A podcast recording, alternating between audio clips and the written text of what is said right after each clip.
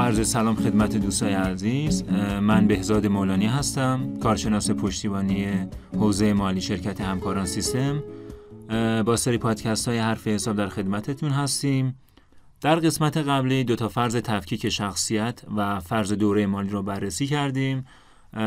در این قسمت راجع به سه تا فرض باقی مانده یعنی فرض تداوم فعالیت فرض ثبات واحد پولی و فرض تعهدی صحبت خواهیم کرد. فرض سوم فرض تداوم فعالیت. این فرض به ما میگه که مؤسسه در آینده قابل پیش بینی به عملیات خودش ادامه میده و قصد انحلال یا توقف فعالیت خودش رو نداره. البته این به این معنی نیستش که عمر مؤسسه نامحدود هستش بلکه به ما میگه که مؤسسه برای یک دوره زمانی کافی برای اجرای تعهدات و اجرای عملیاتش بقا خواهد داشت. این از فرض سوم. فرض چهارم فرض ثبات واحد پولی هستش.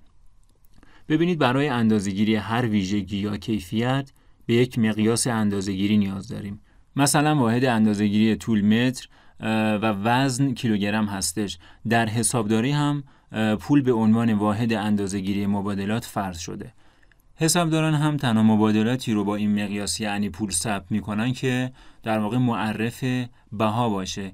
یعنی وقایعی که با پول اندازه گیری نمیشه و فاقد جنبه, جنبه مالی هستند در دفاتر و صورت حسابا منعکس نمیشه. مثل چی؟ مثل روحیه کارکنان و یا رقابت در بازار. این هم از فرض چهارم. اما فرض پنجم و فرض آخر ما فرض تعهدی هستش که یکی از زیربنایی ترین و مهمترین مفروضات حسابداری هست. بر اساس این فرض درآمدها به محض تحقق و هزینه ها به محض تحمیل بدون توجه به زمان دریافت یا پرداخت وجه اونها در واقع شناسایی و ثبت میشن. در بخش های بعدی راجع به حسابداری نقدی و حسابداری تعهدی صحبت خواهیم کرد. لطفا برای شنیدن ادامه پادکست ها به سایت education.systemgroup.net مراجعه کنید.